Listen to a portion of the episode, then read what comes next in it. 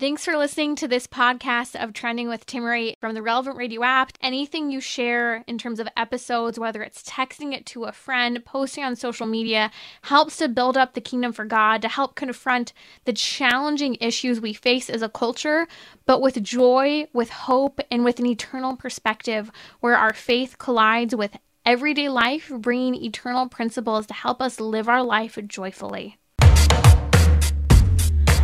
talk about planning ahead. Have you heard the news? Well, the news is this July 17th to 21st, there's going to be a life changing Eucharistic Congress in the heart of the Midwest, and we're inviting you to join us there.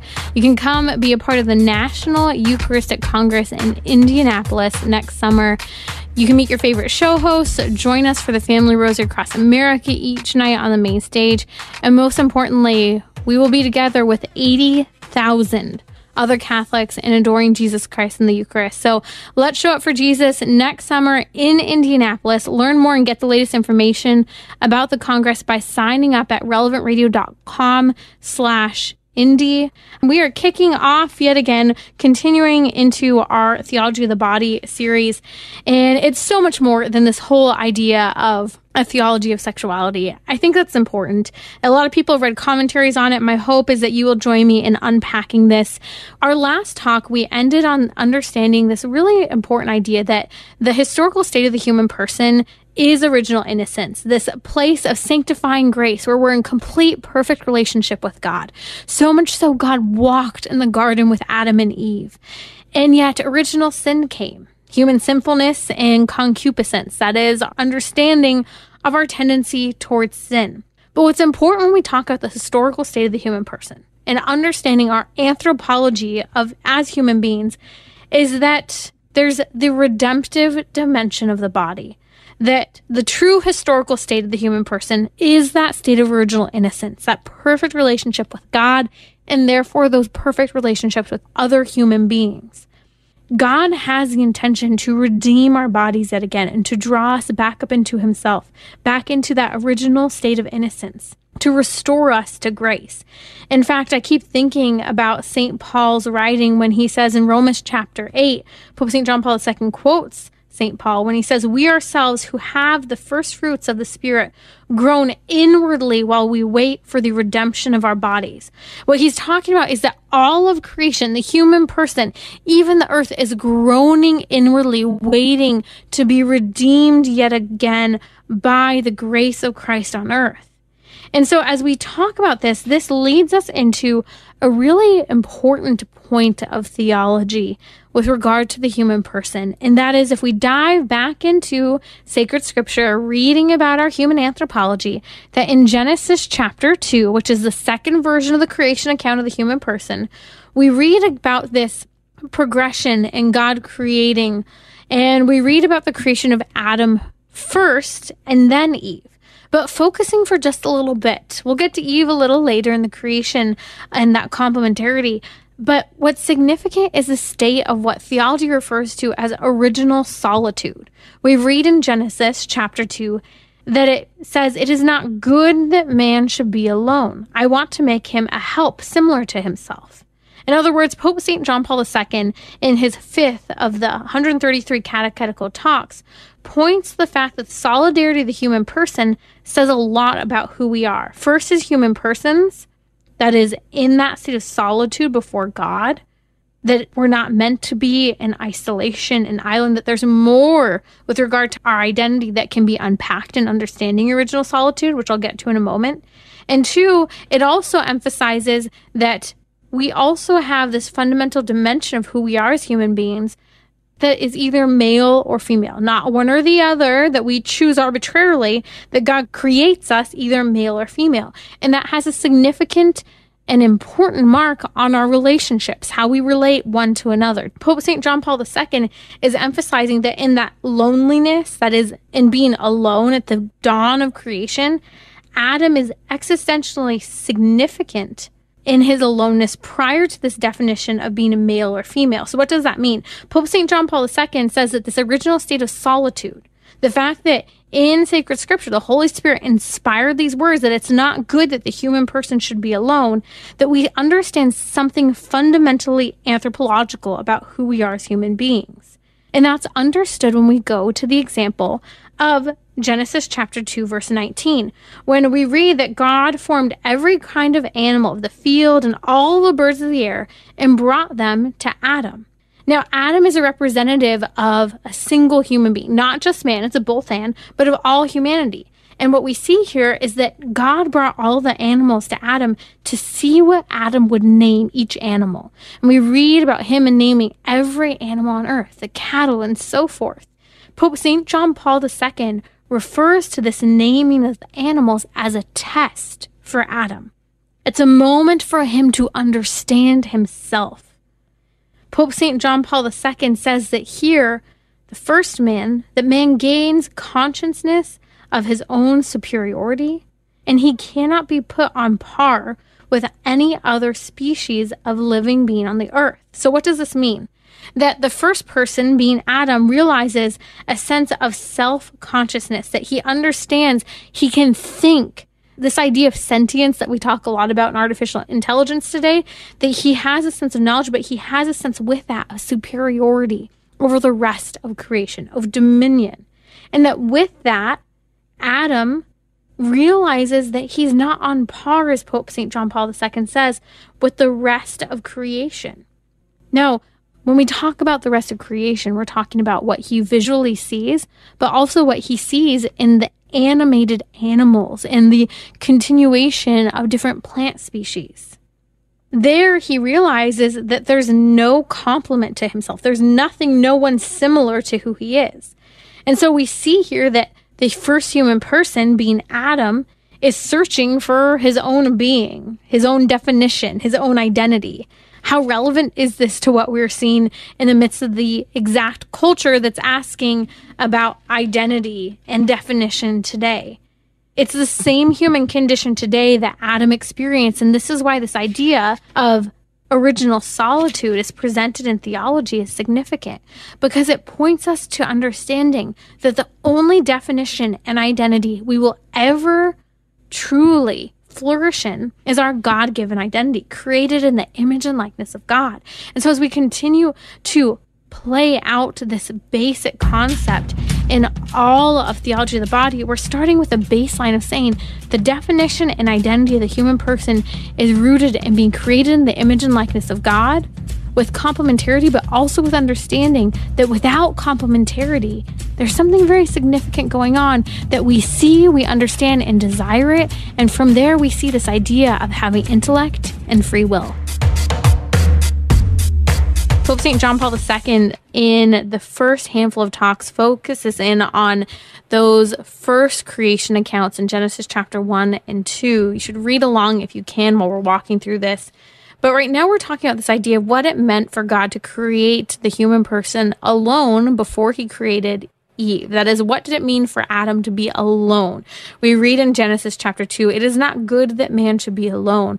I want to make him a help similar to himself unpacking this significant element in Pope St. John Paul II's theology of the body, we see right here that in Adam being alone, having the opportunity to name all of the animals, having that sensitive dominion, he has, in a certain respect, a search for himself. There's a test that occurs that I'll unpack in a moment. It's a defining moment where he's searching for his identity in philosophy, from an Aristotelian perspective, this is referred to as a concept of proximate genus. This idea where there's a statement that helps to explain the very nature of a thing. In other words, the very nature of who and what we are as human beings. Now, the state of being alone, theologically referred to as original solitude, actually really helps to explain the essence of nature of who we are as human beings. It's a defining moment, as you might say. Many people say there are defining experiences and moments in their lives. This is the defining moment for us as human beings, helping us to discover and understand our humanity as we've been walking through this creation account of the human person.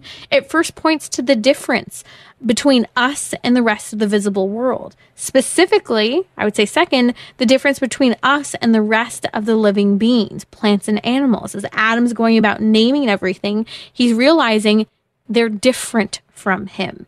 And he, at the end of the day, what we discover, Adam, representing the first human person, is more like God than anything else on earth. In fact, as we look at this understanding of being alone in the garden, there's a sense of knowledge that is this idea of consciousness, of self. And looking and naming all of the animals, the first person, Adam, suddenly recognizes himself as different. And with that, he also understands the significance of free will and choice.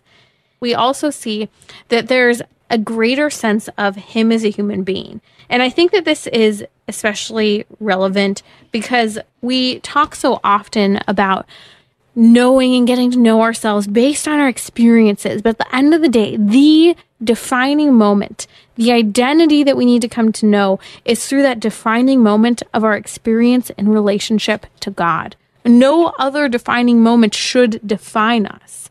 In fact, Pope St. John Paul II says in the sixth of the catechetical talks that the human person has, quote, a unique, exclusive, and unrepeatable relationship with God.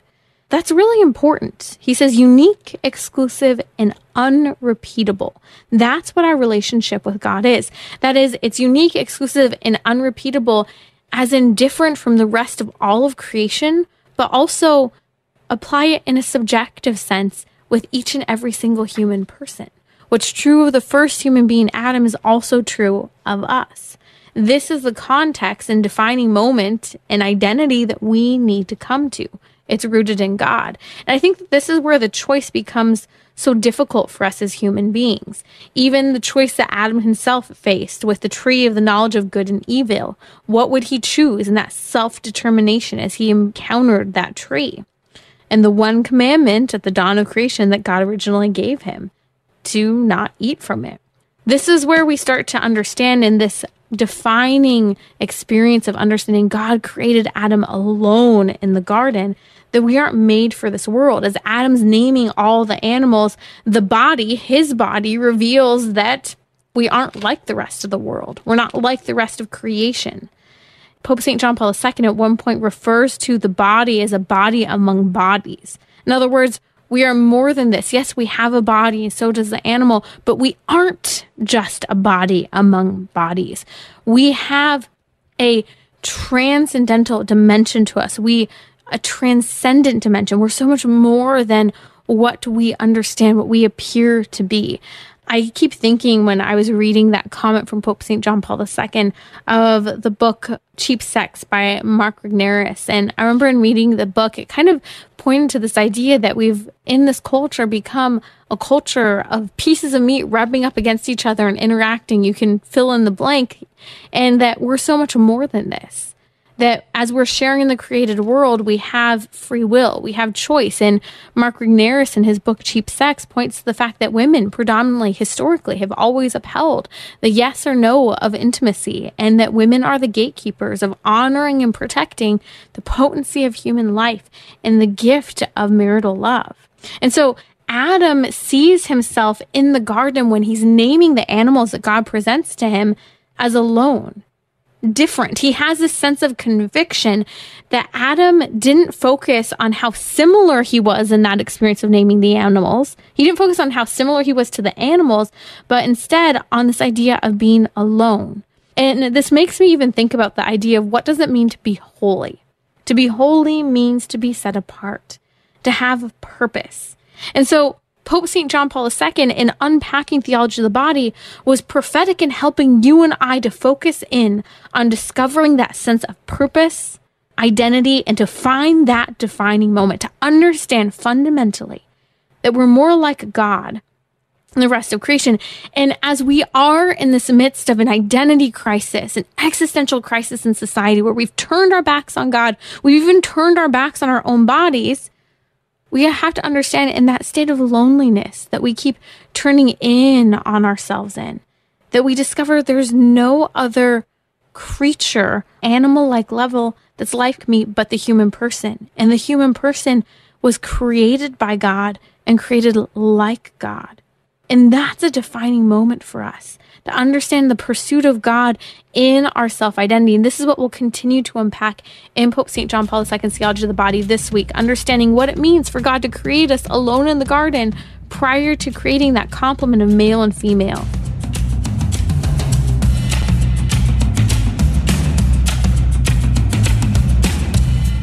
Pope St. John Paul II, in his Theology of the Body, in these first handful of catechetical talks, actually talks about the fundamental element of the human person and work and discovering part of our purpose in relation to work. As we've been discussing as we walked through the creation account in Genesis chapters 1 and 2, particularly right now focusing on the creation account in Genesis chapter 2, because God told us the creation account in sacred scripture twice to really make sure we understood fundamental things about who we are as human beings and what we're made for. We've come to understand that we're more like God and less like the rest of the created world, particularly, even including the animals. Well, Adam names all the animals and naming them, he discovers and comes to understand that he's radically different from them. He's alone on this earth, and this is why God says it is not good that man should be alone. And that's before he creates Eve.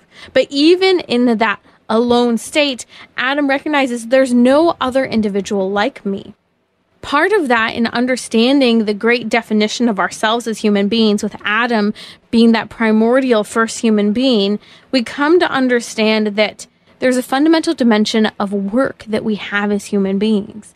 God put Adam in the garden to till and keep the garden. But fundamentally, we understand as human beings, not just Adam as a man, that we're all called to cultivate and transform the world we live in. And I think this is significant as we look at the created world. The earth is meant to meet the needs of human beings, not vice versa. For some reason, with everything from environmentalism to population control, we tend to get this wrong today as we worship the earth rather than understanding that God created the earth to be subdued by the human person, for us to cultivate and transform it all of that is significant if we actually read something in Genesis chapter 2 that was said before the creation of Adam himself. We actually read before any human person was on the earth. In sacred scripture, it says, No one tilled the ground and made the water of the channels rise from the earth to irrigate the whole soil. What is the point here? In Genesis chapter 2, what's saying is that there is something missing on earth, and that is the human person there to cultivate, transform, and subdue and bring order to what God had created. Not that what God created was disordered per se, but that we are called to cultivate it. The same way if I look at my garden surrounding my house. I have all of these different fruit trees and I have tons of rose bushes that I inherited since we bought our new home. And if I don't prune, the rose bushes end up being, and they are right now, admittedly, uh, they are a bunch of dry sticks right now because I didn't prune back and take off the dead roses after they had finished their full bloom in a certain respect, that's a sense of chaos or disorder because we haven't properly allowed for that beauty to continue to transform. We haven't allowed for the energy and the water and the plant to properly produce the plant in a way that is beautiful. That's a part of cultivating and transforming what we have around us. Certain trees won't grow if not properly taken care of. Fruit less fruit will be born. All of this is a part of this understanding of cultivating and transforming the earth. And this was understood in a poignant way by Adam and Eve. In particular, if we hear the story of Adam being created first, that when we read this prior to Adam even being created, no one was there, we read, to till the ground and make the water, the channels rise up from the earth to irrigate the whole soil. So, what are we reading? What we're reading here in Genesis chapter 2, verse 5, that before Adam was there, that there was not as much done as could be done. And it's only through the human person who has a likeness to God with intellect and free will the ability and the calling to have dominion over the world, not to dominate, but to have dominion, to subdue and bring into submission the sense of cultivating the earth so that man works with creation to function according to the need of the human person, both in function as well as in beauty at the same time, we understand that the earth, and this is fundamental, is subject to the human person. And I can't emphasize this enough as I repeat it that we're there to cultivate and transform, to bring forth the resources. We are not to become the commodity of the earth to be transformed and manipulated by other human people. And that's significant in the culture we live in. Where we tend to think that the human person doesn't have a nature or a design. But just as God created the rest of the world and earth and all the plants and the animals, everything has a proper function. Even looking at the food chain, the way plants work, it's all significant.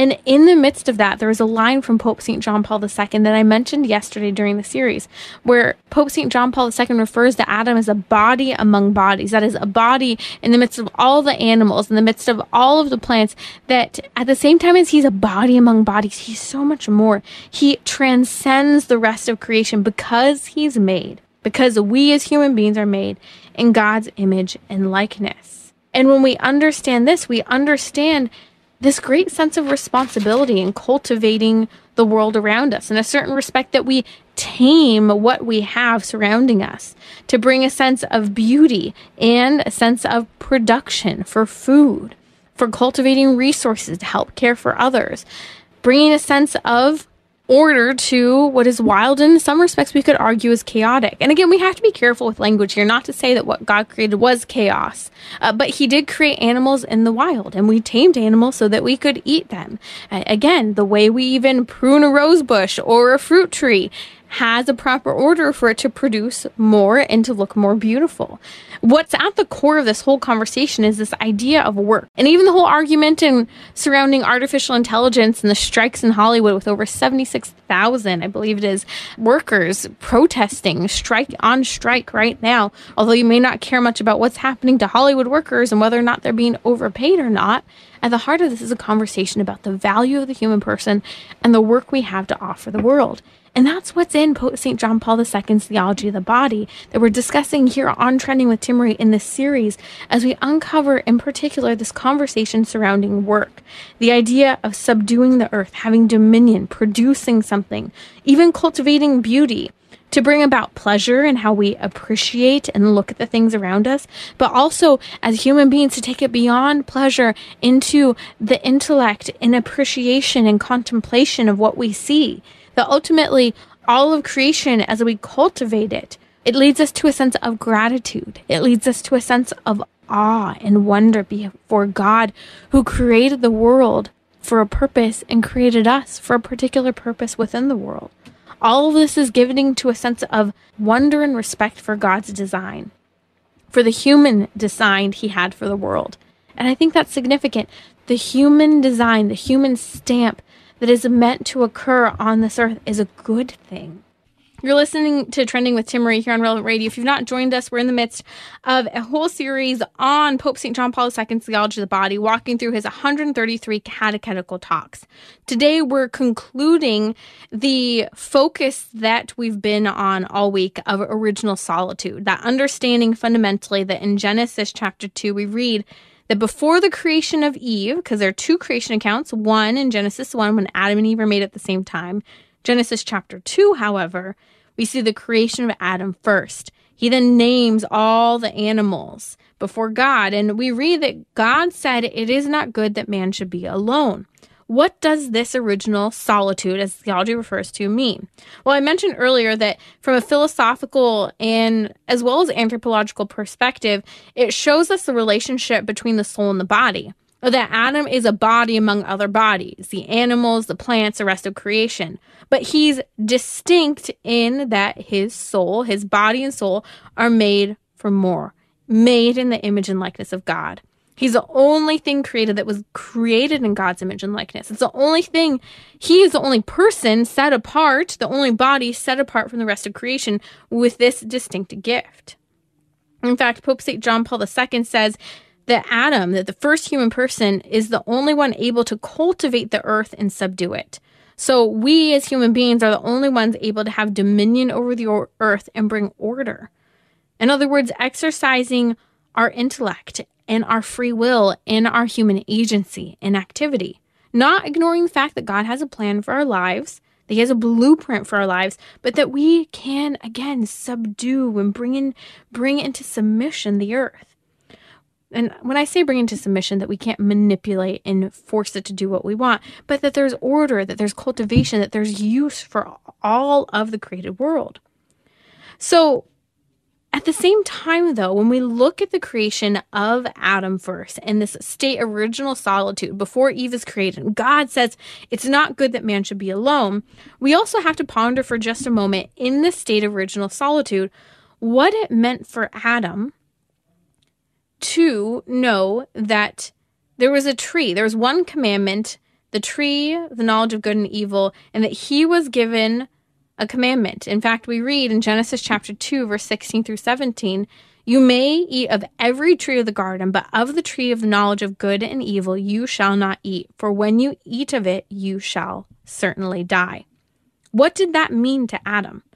What was death to him? Because he hadn't experienced it and he hadn't seen the death of a human person, perhaps animals. I don't know the length of time necessarily between the creation of Eve and the naming of all the animals if we believe in a literal interpretation of the story, even if you don't believe in a literal interpretation of the story, I go by the fact that this is what God presented, and whether it's literal or not, this is part of our anthropology, uh, the philosophy of the human person. It's part of our theology, and so we need to believe the key concepts that are there. So, what did death mean to Adam, though, in the midst of this story? It meant I would say, from what Pope St. John Paul II says in Theology of the Body, that while he did not know death itself of the human person, what Pope St. John Paul II says Adam would have understood is that this comment, this commandment from God that he can eat of everything but the tree of the knowledge of good and evil, lest he certainly die, Adam would have understood that, Pope St. John Paul II says, as the at least the antithesis, he says, of all that man had in, had been endowed with, of everything he enjoyed up to that point. That the loss of life, that death, that God was saying he would experience, would be, again, the loss of what he had, life, how he had it. Adam walked in the garden with God.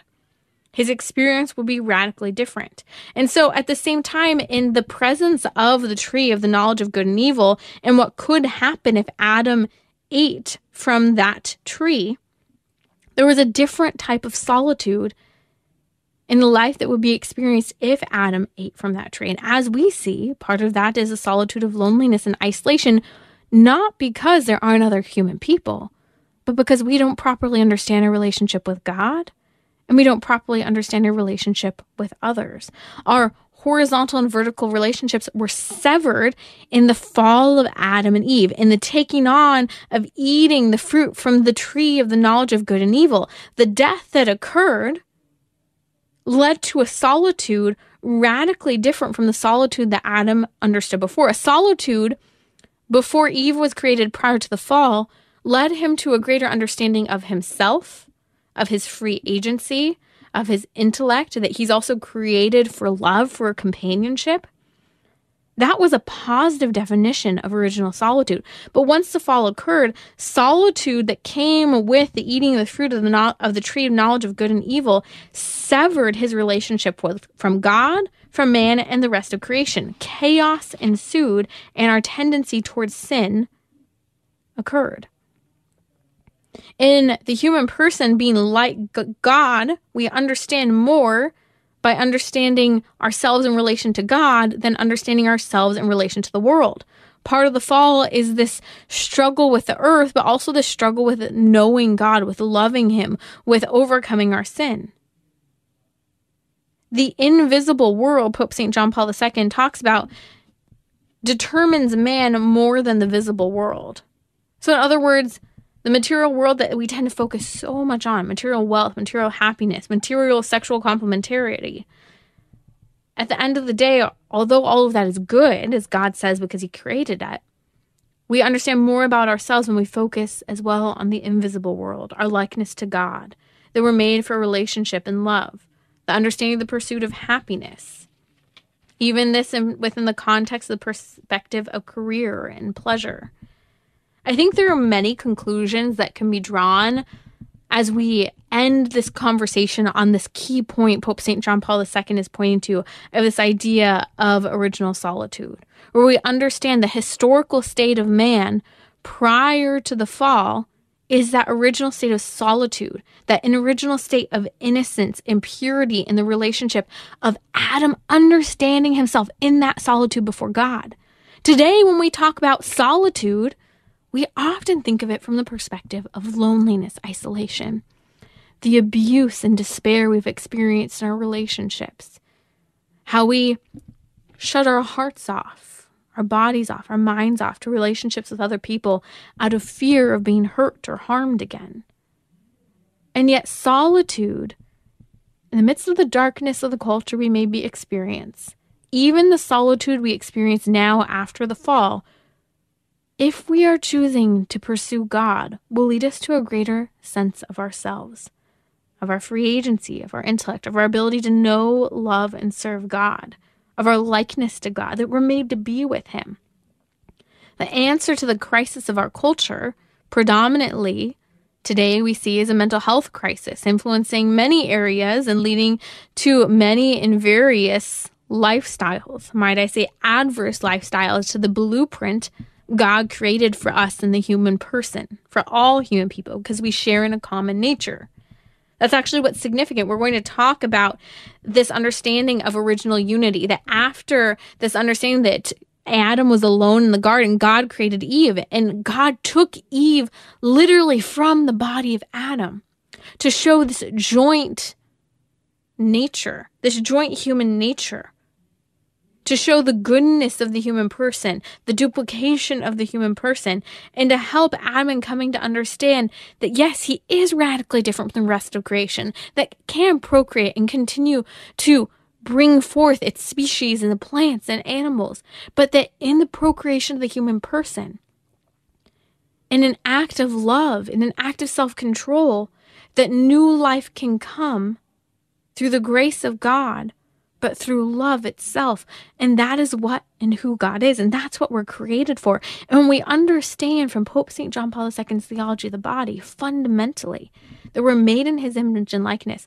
And in that original solitude, Adam being the primordial human person, the representative of us all, we understand ourselves before God first, and then we understand ourselves before other human beings.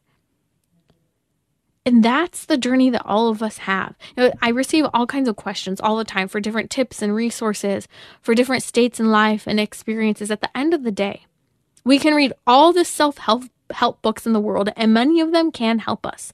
But if we're too focused on self help that is outside of the growth in our relationship with God, adoration of Him, being in awe of Him, and seeking to conform our lives to Him, as occurred with Adam prior to the fall in the garden,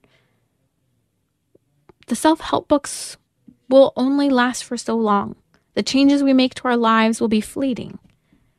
But in God, we are a new creation, as St. Paul says. And in God, grace can abound where our human frailty can get in the way of the relationships and various dynamics and bad habits and outright sin we struggle with. So I encourage you go running to confession. Strive to live in a state of sin so that you can re- rediscover that original state of solitude that occurred in the garden so you can be in a state of grace to live side by side in relationship with God and find that eternal joy and happiness.